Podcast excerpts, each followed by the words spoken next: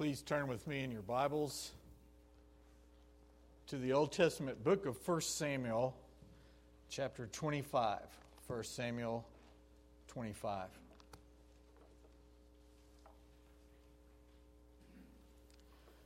Last week, in the first part of 1 Samuel 25, we saw how and why David got so wound up with fury and vengeance that he set out to destroy a harsh and badly behaved rich man named Nabal and all the males in Nabal's house.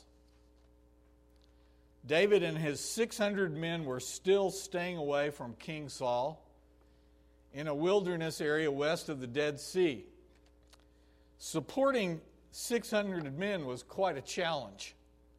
But even so, David's men were good neighbors to the people in that area and even provided protection for Nabal's men and their vast flocks of sheep and goats.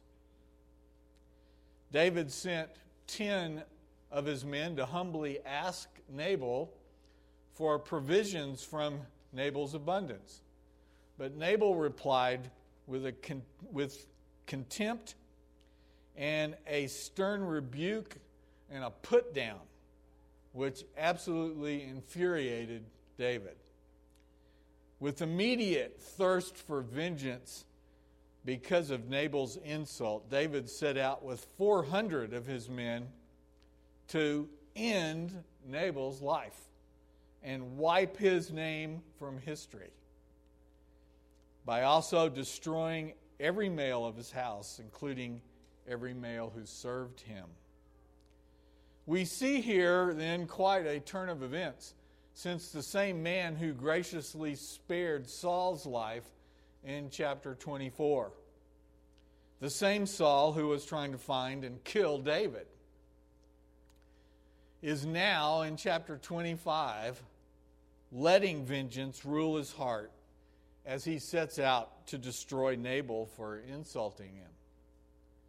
David, who turned back his men's desire to kill Saul when they had such an obvious way to do so in chapter 24 in that cave, now in chapter 25 is telling his own men to grab their swords and follow him to exact his own vengeance. We were also briefly introduced to Nabal's wife in the beginning of chapter 25, verse 3, described there as discerning and beautiful.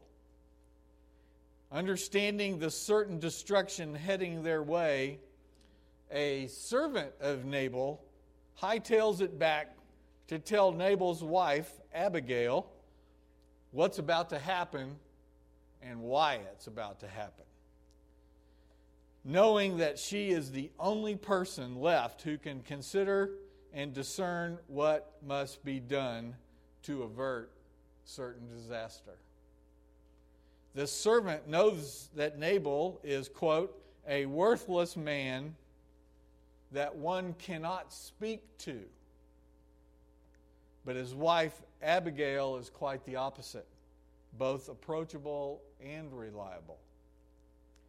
Evidently, she's already known through past experience in this household as the competent wife who had been called on before to rectify some of her husband's pig headedness. The sad thing is that many times the foolish person doesn't even realize that the wise person saves them from disaster after disaster after disaster, such as life we all probably know some people just like these two.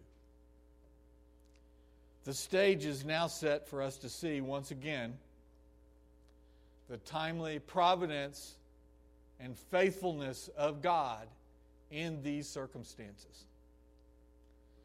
By how? By restraining his chosen king, David, from his own impulsive foolishness and vindictiveness. Remember that a colorful way to think of providence is that frequently mysterious, always interesting way in which the Lord provides for his servants in their various needs. If you are able, please stand as I read 1 Samuel 25, starting at verse 18 through 35. 1 Samuel 25, starting at verse 18 through verse 35. Then Abigail made haste and took 200 loaves and two skins of wine and five sheep already prepared and five seahs of parched grain and a hundred clusters of raisins and 200 cakes of figs and laid them on donkeys. And she said to her young men, Go on before me. Behold, I come after you. But she did not tell her husband Nabal. And as she rode on the donkey and came down under cover of the mountain, behold, David and his men came down toward her, and she met them. Now, David had said, Surely in vain have I guarded all that this fellow has in the wilderness, so that nothing was missed of all that belonged to him, as he has returned me evil for good. God do so to the enemies of David, and more also, if by morning I leave so much as one male of all who belong to him. When Abigail saw David, she hurried and got down from the donkey and fell before David on her face and bowed to the ground.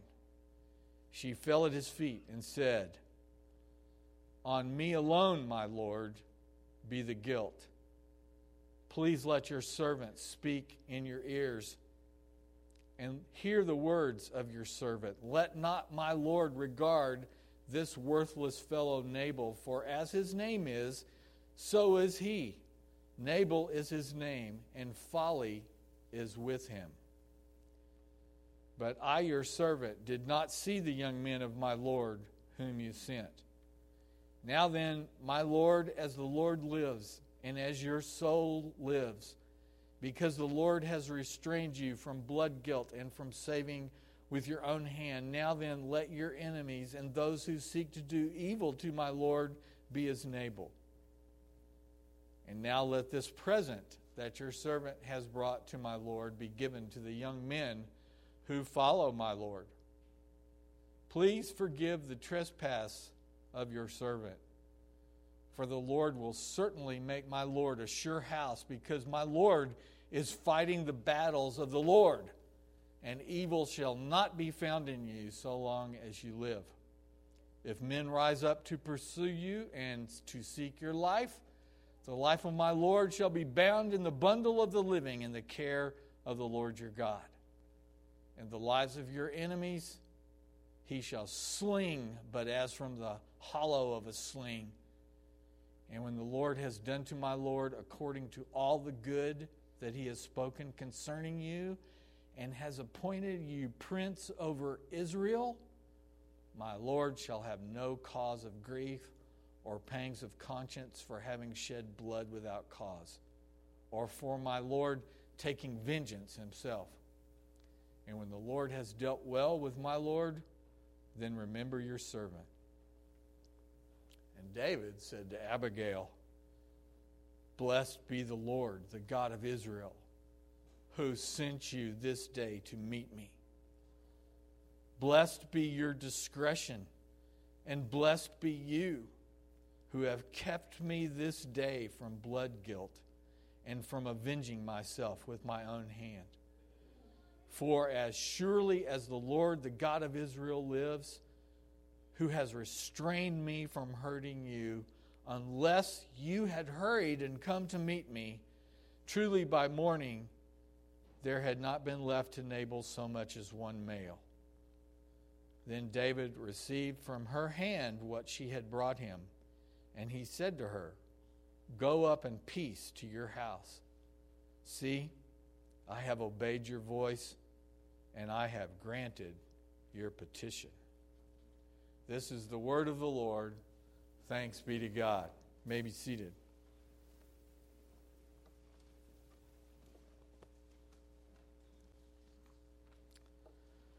Abigail is on a mission. There wasn't any time to tarry. Now, some of you, maybe a lot of you, may be wondering if Abigail is not being submissive to her husband here. Remember that in Nabal's foolish pride, he was causing his whole house to face certain death. So Abigail was acting very quickly to save her husband and family. Gordon Keddie remarks that, quote, wifely submission does not extend to initiating fruitless arguments and still less to potentially suicidal delay. That's a wordy way of saying good thing she was there, good thing she acted. But even more important in that question is that Abigail recognized who David was. In verse 30, we read, And when the Lord has done to my Lord according to all the good that he has spoken concerning you, and has appointed you prince over Israel, she knew who David was. Knowing that David was the anointed and future prince and king of Israel, obviously is important in the way and the quickness that Abigail, Abigail responds and how she approached David. This woman acted fast, putting together an offering of bread, wine, sheep, grain, raisins, and figs. So much that several donkeys had to carry it all. Verse 18. This present from Abigail accomplished two things.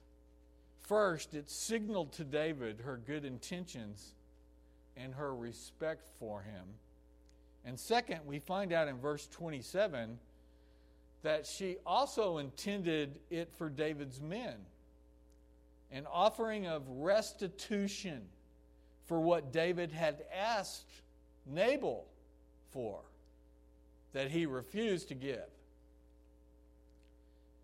In verses 19 through 22, we see her approaching David with her young men going before her with all the gifts. David's intention is again spelled out exactly as had been explained to her in this section. So, yes, this was serious. Now, one thing to note as we look at what she says is that she uses the phrase, and some of you had your eyebrows raised a little bit, I'm sure. She used the phrase, my Lord, speaking of David, 14 times in this little message. Beginning in verse 23 through verse 31, we have a really fascinating, detailed account of how Abigail appealed to David. And in case you're wondering, this is an excellent short course in how to seek to turn an aggrieved fellow believer from their anger. And I bet you every one of us needs to learn this appeal. It is fascinating. First and most obvious is that Abigail humbled herself in David's presence, which is hard for anybody in our day to do because we're all taught that we're mighty. And showing deference to anybody is foolish when exactly the opposite is true. Verse 23 When Abigail saw David, she hurried. She didn't take her time. Do you notice that? didn't shift her legs just right, swish this and that, look around. She got off the donkey fast and fell before David on her face and bowed to the ground. Just because our culture despises someone who displays this kind of humility and respect doesn't mean that it's not an actual mark of special grace in your life. To know who you are well enough in the Lord Jesus Christ that you can, can humble yourself before him and others. The contrast between her husband's action towards David and Abigail's is absolutely startling. Nabal has insulted David as more or less a runaway slave, etc., but Abigail displays the respect due to her superior, the anointed future king of Israel, chosen to be that by God Himself. Her king in the purposes of God. Second, Abigail confessed the guilt of her sin. What were you thinking when you read this? She fell at his feet and said, On me alone, my Lord, be the guilt. And every one of us is crying out as we think, But Nabal was the one who was guilty. He was the one that was guilty of grievous sin, not Abigail. Right? If you weren't thinking that, you need to tell me after the service, but be honest. Now, hear this. As Nabal's wife, Abigail owned the sin of her husband and so acknowledged it before David.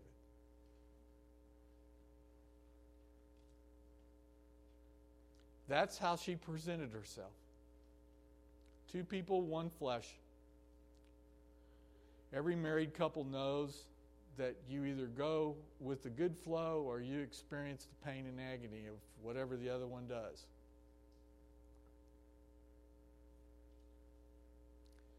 She decided to own the sin of her husband before this king. And her words here reflect her humble, repentant heart for her husband's sin.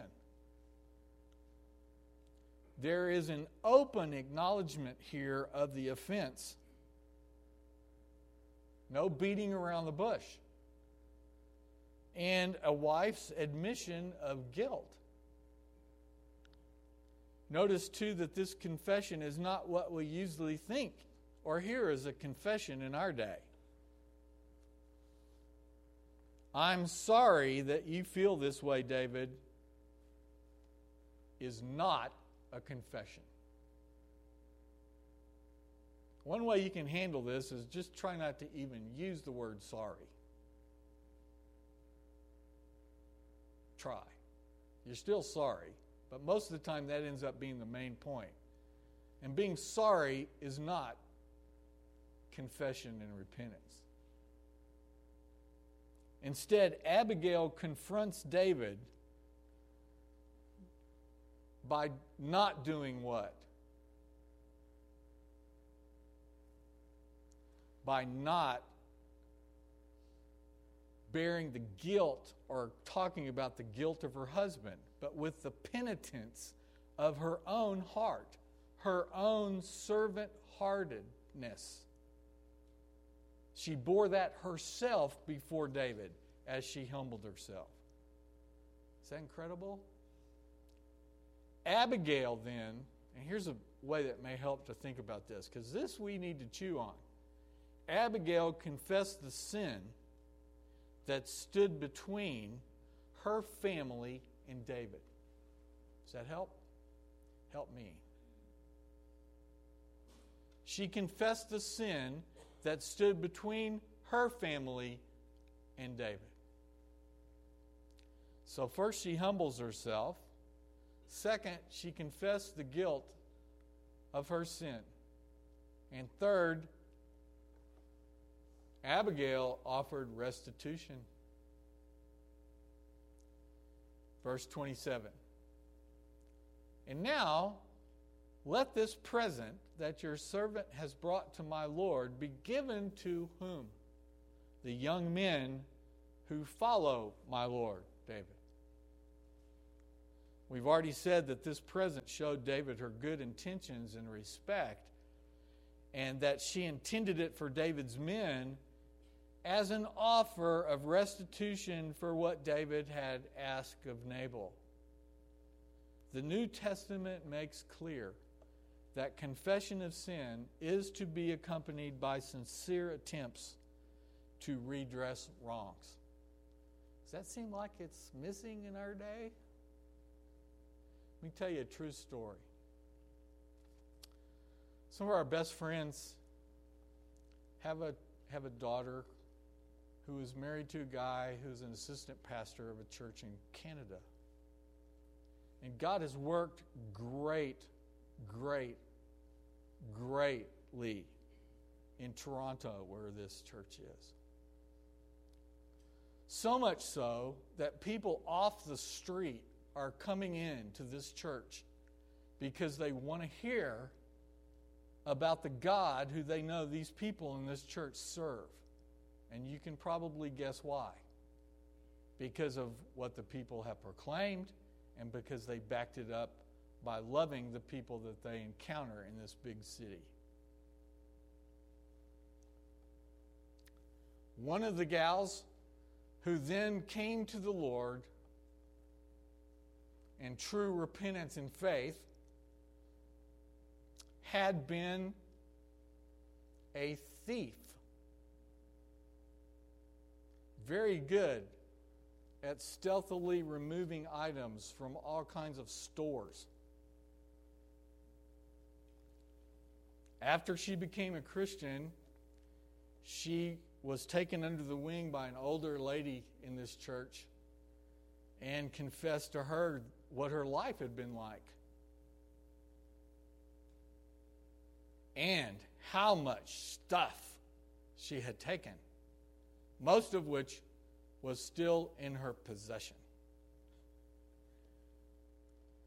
This new believer decided that the right thing to do would be to go back to every store that she had stolen this stuff from and take it back and ask for forgiveness. Now, you can hardly even picture that, right? Try. I've been trying for a couple of weeks now since we heard this story. She did it. And not one store acted. They could have. She was ready for that. How many people do you think were completely blown away at the change in this person's life when she brought back stuff that she had stolen from each store? I, I can't even remember hearing about anything like this happening recently. Of course, you, you know my memory is pretty bad, but this is remarkable. Restitution is a part of true repentance, whether it's thievery or whether it's making things right with somebody or whatever is involved. Fourth thing that Abigail did was she pleaded for forgiveness from David. She did not assume it, she did not say it was her right. She pleaded for it. In other words, she knew who was who here. In verse 28, verse the first part, very clear, very succinct. Please forgive the trespass of your servant. So notice the progression of what she has done already. She humbly approached David. She confessed the sin of her house. She made restitution, made a sincere effort, effort to redress the sin, and she pleaded for forgiveness. Lastly, fifthly, now and only now, Abigail appealed to David's sense of godliness. She didn't start off with that. In other words, when we've wronged others, we should appeal to them to respond in godly ways, but only after we've confessed any sins committed and have acted to make up for harm that we've done. Abigail actually makes two related appeals through this speech. First, Abigail appeals to David not to respond to Nabal by becoming like Nabal, but rather to be grateful for her endeavor to restrain his response, which should be seen as God's work, God's work through her. You understand that? She knows who David is. She knows that they deserve something for Nabal's idiocy. Remember that Nabal's name itself means fool. But what does she do? She knows that if the king takes vengeance upon this whole family, that it would mark his whole reign. It would change the whole course of his life. You ever been at a crossroads like that? If I do this, I'm going to be known for this the rest of my life. If I do this, it'll be right. It may hurt, but it's the right thing to do. David understood this in the cave.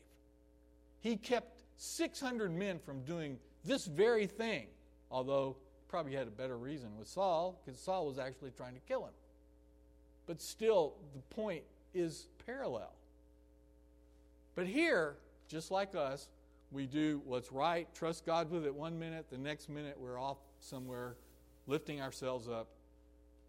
He made a fool of me. He insulted me. I'm going to get him back. We see this woven through verses 25 through 26. Look there. Let not my Lord regard this worthless fellow, Nabal, for as his name is, so is he. Na- Nabal is his name, and folly is with him. But I, your servant, did not see the young men of my Lord whom you sent. Now then, my Lord, as the Lord lives, and as your soul lives, because the Lord has restrained you from blood guilt and from saving with your own hand. Now then, let your enemies and those who seek to do evil to my Lord be as Nabal. Now, there in verse 26, some newer versions save the words after blood guilt to from saving, but the intent there of those words is taking vengeance, saving that way, your own reputation. Abigail sees that by allowing her to approach him, remember, this woman is discerning. By David letting her approach him and by listening to her, David's heart has already been turned away from vengeance. Do you catch that? She knew that as she talked to him. And all this she knew is really the Lord's doing. What does that tell you about Abigail? Like to meet her? So, first, she appeals to David not to respond to Nabal, Nabal by becoming Nabal like him. You don't respond to somebody that's an idiot or a fool by being a fool and an idiot yourself in your response. And for most of us, it's very easy to do that, is it not? Second, Abigail appeal to David to act like the servant of the Lord he really is by displaying the gracious character of God's servant, which he really is. This is a, another way of saying what we've communicated here many times is be who you are. You are first and foremost, if you believe and have trusted Christ, given him your life, you are his. You are identified with Christ. You belong to him. That is your identity.